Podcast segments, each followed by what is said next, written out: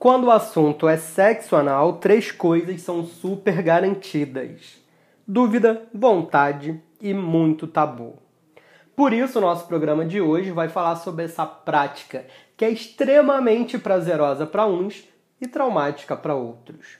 Para você garantir uma prática perfeita, fica comigo até o final desse programa que você vai saber tudo sobre sexo anal. Meu nome é Wallace Emerick e eu sou o diretor da Vibra Comigo. É sério, são muitas as dúvidas e curiosidades sobre sexo anal. Todo dia alguém pergunta aqui pra gente se a prática dói, se machuca, se vai deixar a região anal frouxa. Algumas pessoas até relatam que já tentaram, mas sentiram alguma dor ou desconforto. E se isso já aconteceu com você, não se preocupa, porque esse programa é para isso. É para te ajudar a praticar sexo anal sem dor e sem medo. Então, uma coisa que precisa ficar muito clara aqui pra gente. A prática do sexo anal, ela não deve causar dor. Ela tem que ser prazerosa para todos, todos os envolvidos. Então, se ela for realizada da maneira correta, né, da melhor maneira, e se todo mundo tiver vontade, ela não deve machucar nem causar danos para a região anal. Beleza? Estamos de acordo com isso? No caso da dor, quando ela acontece, é porque diferente da vagina, o ânus ele não tem uma lubrificação natural, né? E também por ser um lugar ali mais estreito. E é justamente por esse estreitamento que ele entra no imaginário de muito homem, né? É, existe um tabu, existe uma, uma vontade muito grande do homem sempre querer fazer o sexo anal. Que a gente tem que lembrar também é que o ânus é uma área sensível e com uma boa circulação de sangue e inervação. Então, quem está recebendo uma penetração, seja por um pênis ou um estimulador anal, também pode receber uma dose grande de prazer. E especialmente os homens, né? Especialmente os homens, porque ali a gente tem o ponto G masculino, ali a gente tem a próstata.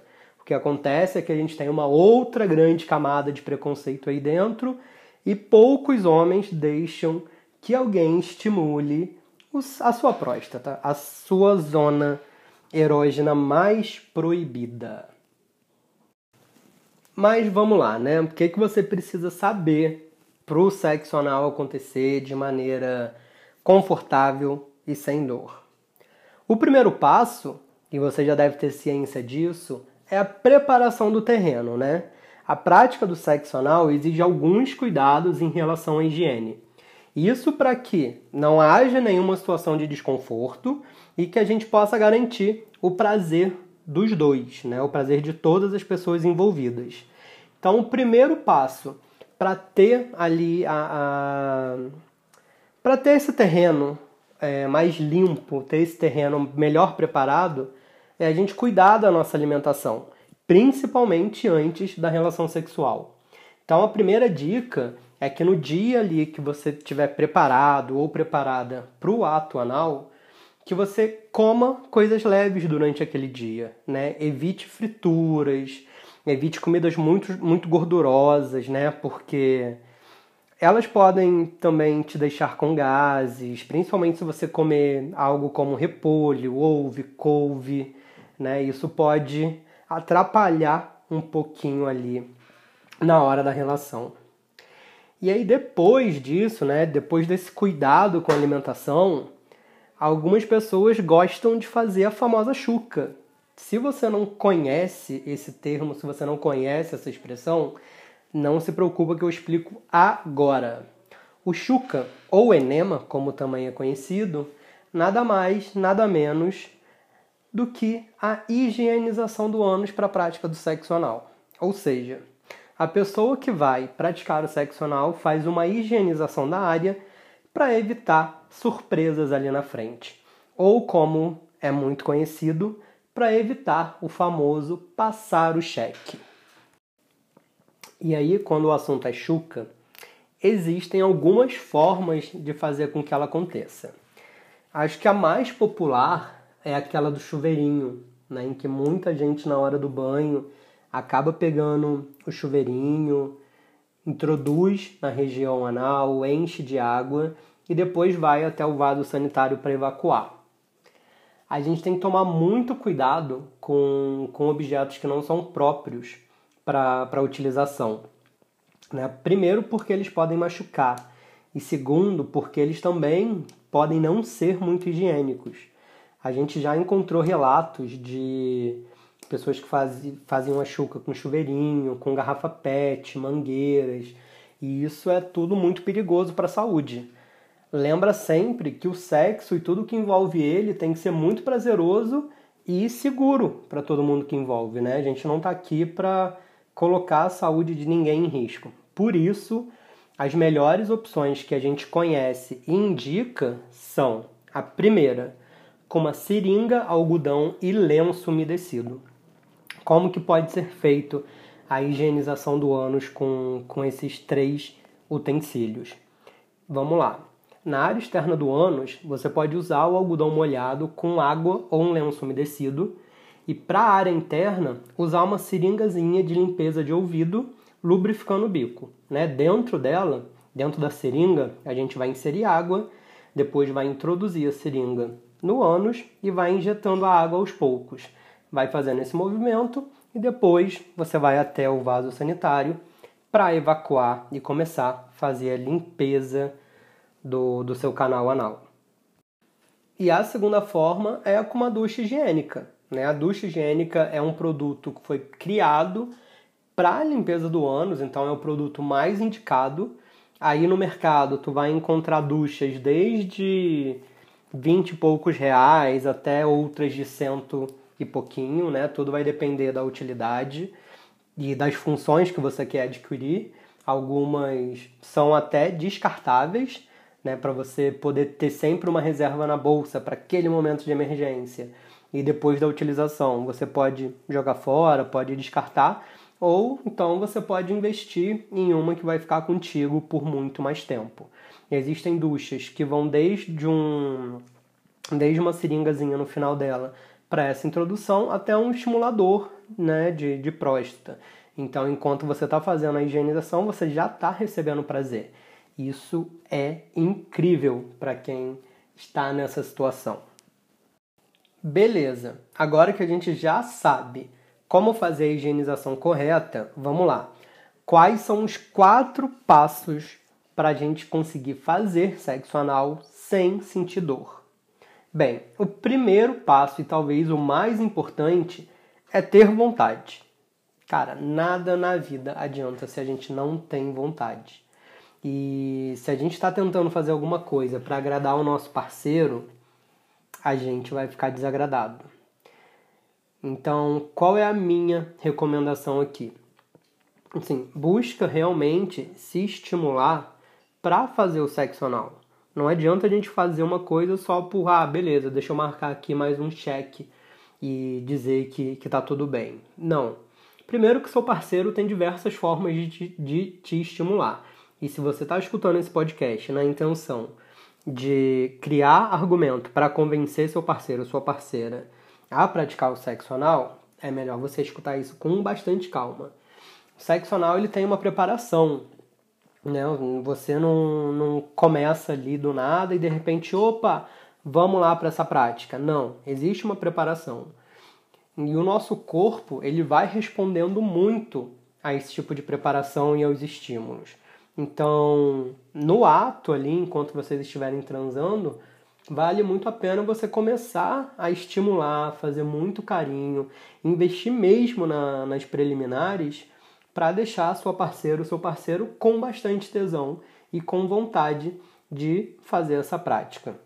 Então, nesse ponto, vale muito a pena a gente investir em estimular as diversas áreas do corpo, né? Não é só a região, é, a região genital que dá prazer para a gente, ser humano.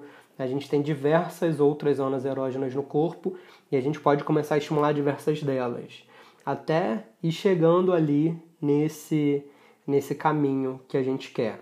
E quando a gente chega no, no, no ânus, a gente pode continuar estimulando de outras maneiras. Né? Aquelas mordidinhas na bunda, quem é que não gosta? A gente pode começar com um beijo grego, e aí a gente vai sentindo como que o nosso parceiro, nossa parceira tá, como que ele está demonstrando, o que que ele está dizendo pra gente. E dizendo, obviamente, não de forma verbal, né? Mas como que o corpo dela ou dele está respondendo. E aí, se a gente vê essa animação acontecendo, beleza, a gente pode tentar ir para a segunda, a segunda etapa. Mas tudo sempre com sentido. A gente tem que lembrar sempre que sexo tem que ser bom para os dois, né? Beleza. Depois de ter vontade, segundo caminho é a preparação. E aí a gente já conversou sobre a chuca, sobre a higienização. Então vem um terceiro e muito importante ponto, que é escolher um bom lubrificante. Gente, se tem uma coisa que vocês têm que levar para a vida é que lubrificante é um dos nossos melhores amigos para sempre. De verdade, de verdade. Tanto para o sexo anal quanto para o sexo vaginal, um bom lubrificante pode melhorar tudo. Né? E a gente brinca aqui na Vibra Comigo que se tem uma coisa que a gente não deve economizar é no lubrificante. E aqui vale um parênteses sobre esse item tão importante que é o lubrificante. Primeiro, por que, que eu devo usar? Né? Já disse aqui que, diferente da vagina, o ânus não tem uma lubrificação natural, então é importante investir numa lubrificação artificial. Primeiro, porque esse lubrificante vai reduzir o atrito quando o pênis está penetrando a região anal. Né? Vai proteger o tecido do ânus e também vai evitar com que a camisinha rompa. Outro ponto importante, né, gente? Sexo seguro é sexo com camisinha. A gente tem que usar camisinha sempre. Então ele vai ajudar o sexo a ser muito mais prazeroso e diminuir também a chance de dor. Porque sem a lubrificação, o ato da penetração, principalmente se a penetração for de forma mais rápida e mais intensa, pode acabar trazendo algumas fissuras, cortes ou machucados. Então é muito importante usar um lubrificante correto. Mas eita, Wallace, por que, que você disse o lubrificante correto? Tem muito tipo de lubrificante no mercado? Tem, gente. Temos diversos tipos de lubrificantes no mercado. E aí, eu vou dizer para vocês quais são os melhores para cada situação. Vamos lá? Primeiro, a gente tem uma categoria inteira de lubrificantes à base d'água. Esses dificilmente vão causar algum tipo de alergia e nem danificar preservativos. Eles também são muito indicados para serem utilizados juntos com outros produtos eróticos. Por quê? Geralmente a base do produto erótico é siliconada, né? E quando você usa um lubrificante à base de silicone, pode acontecer ali uma, uma certa corrosão e o produto erótico ele vai ter uma vida útil menor. Então, nesses casos, o lubrificante à base d'água sempre vai ser o mais indicado. Eles são fáceis de limpar e, e são fáceis ali na, na utilização também. Eles só não são muito indicados se você estiver pensando em fazer sexo dentro é, durante o banho. Por quê? Ele é um lubrificante à base d'água. Se você está dentro do banho, você está em contato com a água, né? Então ele vai ser lavado mais facilmente. A ação dele vai ser muito menor. Depois a gente tem aí os lubrificantes à base de silicone. E essa é uma boa opção se você não tiver alergia ao silicone. Ele é muito bom, não danifica o látex da camisinha e não sai tão facilmente na água. Né? A única contraindicação dele é realmente essa dos brinquedos eróticos, porque ele vai diminuir a vida útil do, do produto. Né? Além disso, a gente tem hoje no mercado, porque o mercado erótico ele está evoluindo muito, né? todo ano a gente tem grandes novidades e Agora, no final de março, tem uma feira chegando e eu tenho certeza que eu vou trazer muita novidade de lá. A gente tem hoje lubrificante com funções extras. Né? E aí, além de lubrificar a região anal, ele traz outras sensações. Pode trazer ali um aquecimento, ele pode esfriar. Tem alguns que são até um pouco analgésicos, né? É o que a gente chama de gel dessensibilizante. Ele tira um pouco da sensibilidade da região anal para você não sentir dor. Nesse caso do, dos dessensibilizantes, eu nem gosto muito de, de sugerir, por quê? Para mim, o sexo tem, né, já falei aqui, ele tem que ser consentido e sentido pelas pessoas. Quando você tira a sensibilidade de uma região, é, você não tem o total controle daquela região. Então, de repente, seu parceiro começa a fazer movimentos um pouco mais bruscos que na hora você não está sentindo, mas que quando o ato acabar, você vai começar a sentir alguma dor. E isso não é muito legal. Né? Por isso, eu prefiro é, indicar outros produtos que não retirem a sensibilidade da região. Beleza? E agora que você já sabe tudo sobre os lubrificantes, é hora da gente entender o quarto e último ponto para um sexo anal prazeroso e sem dor. Vamos lá. Primeira posição que a gente recomenda é aquela posição de conchinha, sabe? Aquela que a gente usa na hora de dormir que quer parecer fofinho.